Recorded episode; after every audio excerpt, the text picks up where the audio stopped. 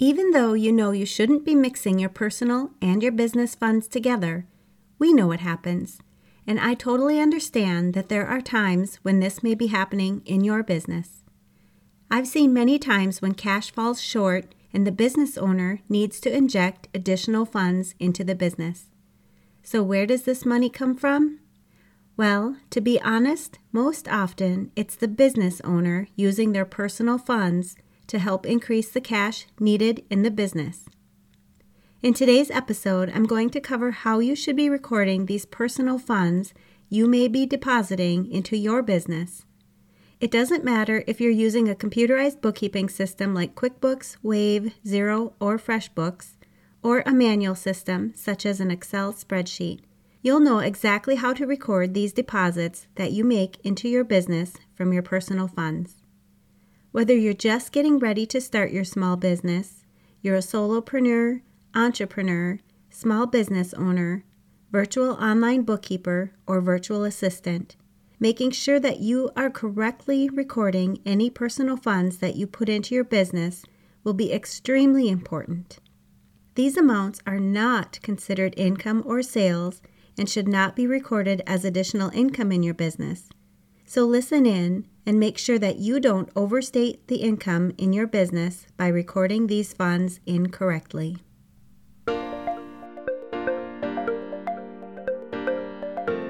You're listening to the Mastering Your Small Business Finances podcast, where we get straight to the point on topics that ultimately affect your bottom line. That's right, as an entrepreneur with a small business, money management, growth, marketing, they all affect your bottom line. I'm your host, Chris Ponick. I'm a certified public accountant, and I've been helping small business owners like you navigate and easily understand these complicated topics for over 25 years. I'm a wife, a mom, a grandmother, and a small business owner myself, so I know your time is valuable. In my free time, I make the best sugar cookies and have mastered an amazing chocolate chip cookie recipe. And that's not just my opinion. You're in the right place. I promise your time will be well spent here. Each week, you'll gain confidence and clarity while making a successful impact on your business and grow your bottom line. Get comfy, grab a cookie, and let's get straight to the point with this week's episode.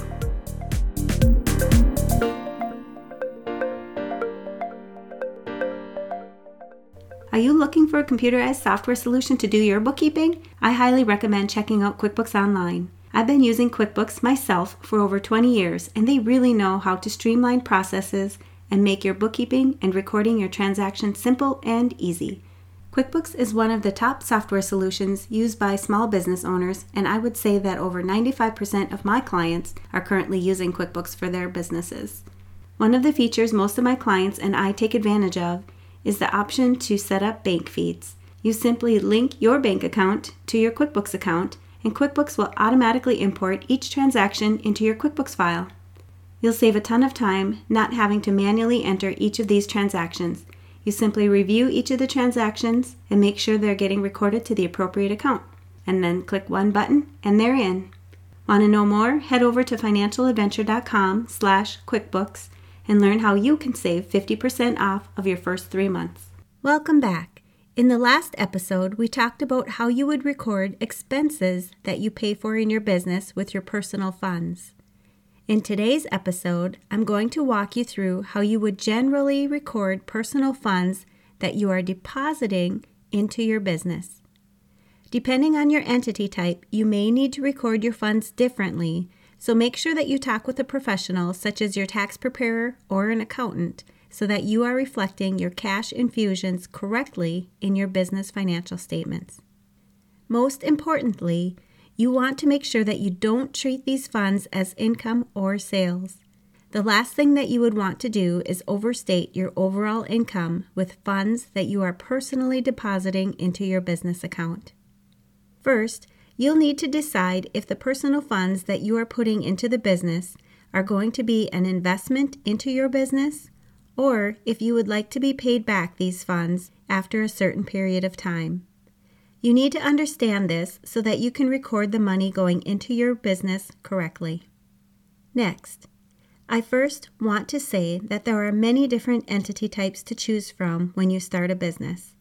I'm going to save the discussion about what kinds of entity types are available for another episode in the future. So, in this episode, I'm going to keep it simple by speaking in a general sense for most businesses. When you first start your business, any personal funds will normally be classified as equity. When you make the deposit into your business account, you will normally record these funds as equity. Your equity accounts are located on your balance sheet. Your equity account may be named something like owner's investments. Throughout the life of your business, if you deposit additional funds into your business and do not expect a repayment from these personal funds, you will continue to record them as equity and you could continue to use the owner's investment account. When you look at your balance under the equity section, the owner's investment account will show you a running balance of this account. This will tell you exactly how much money you have injected into the business from your personal funds as owner's equity. On the other hand, if you expect to be paid back these funds at some point in time, you will need to show these personal funds that you're depositing into your bank account as a loan or a note payable. Loans and notes payable are a liability account and they show up on your balance sheet as well. A liability account that you set up for the loan the business needs to pay you back for could simply be set up as owner's note payable, or you could list the note payable with your name on it as well. Any additional personal funds you loan to the business would be tracked in this same manner if you expect to be paid back at some point in time. You would be able to look at your balance sheet to see the total amount of money the business owes you for this loan, or you could actually look into that specific account to see the details on any personal funds that you put into the business as well as any payments the business has made back to you here as well. This is an easy way to track how much money the business owes you at a specific point in time.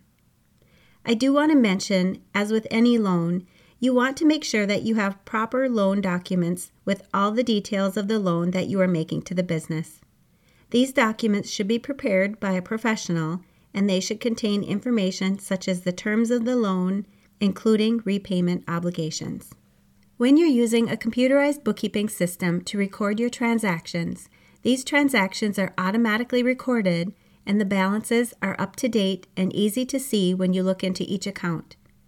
If you're using a manual bookkeeping system or a spreadsheet, such as Excel for example, you'll need to keep track of each account in a separate column so that you can easily see the running balance when you record your transactions. The most important thing to remember is that you really want to make sure you know where the funds are coming from when you are recording deposits into your business. If the deposit is from sales or services, you'll record these amounts as income.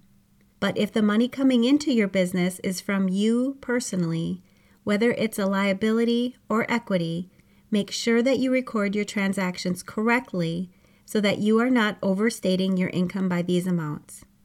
By including a description of where the deposit is coming from, it will be helpful when you look back on your transactions so that you know exactly where the funds came from.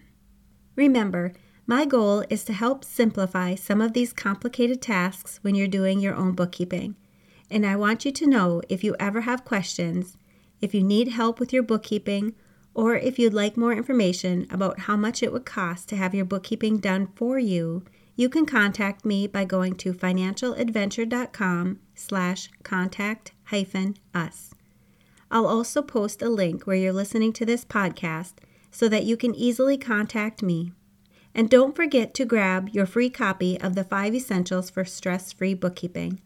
This guide is helpful whether you're doing your own bookkeeping for your business or you're doing bookkeeping for multiple businesses by covering the five essentials every business needs to do to have stress free bookkeeping. Grab your free guide by going to financialadventure.com slash five essentials. That's the number five E S S E N T I A L S. All right, to recap this episode.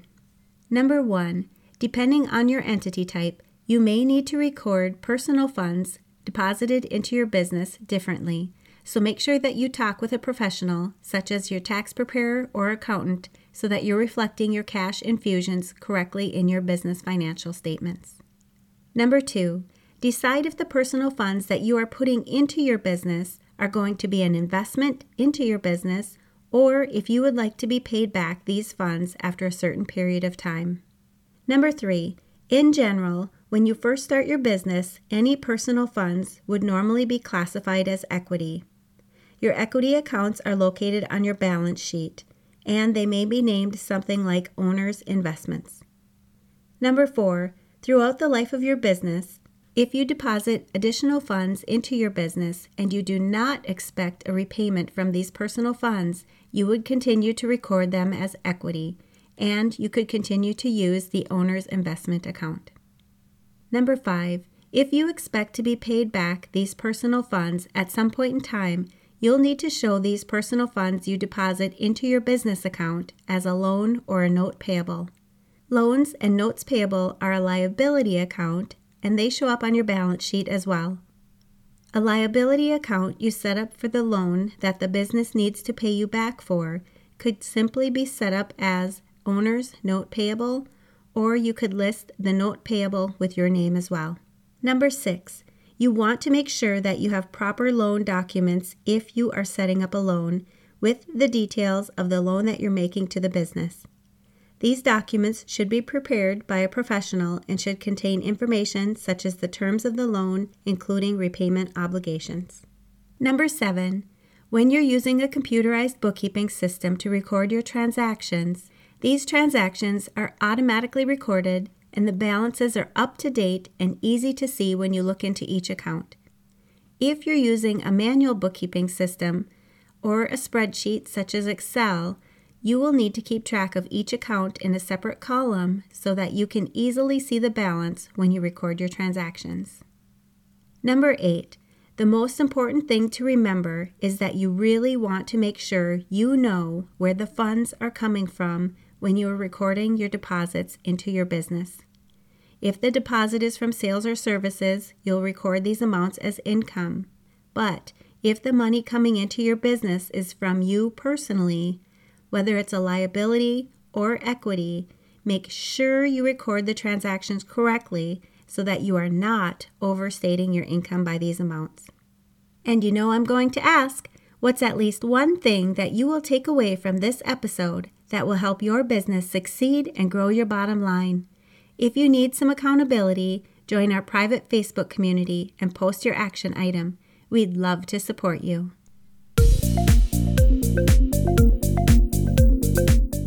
Thanks for taking the time to tune into this episode of Mastering Your Small Business Finances. If you enjoyed this episode as much as I enjoyed creating it for you, I'd love for you to give it a five star rating and subscribe to the show so you never miss an episode. Visit financialadventure.com for the show notes, links from this episode, and while you're there, leave a comment if you have a topic you're interested in learning more about that affects your bottom line. If you're looking for a community where you can ask questions and get feedback about your small business, join my private Facebook group. You can find the links to this group and more on financialadventure.com. And remember, any financial information shared on this podcast is not to be considered professional, financial, or tax advice and should not be solely relied upon please consult your CPA or tax advisor for an opinion on your specific circumstances. I'm looking forward to having you tune in next time. Until then, dream big, follow your heart, and love what you do. Bye.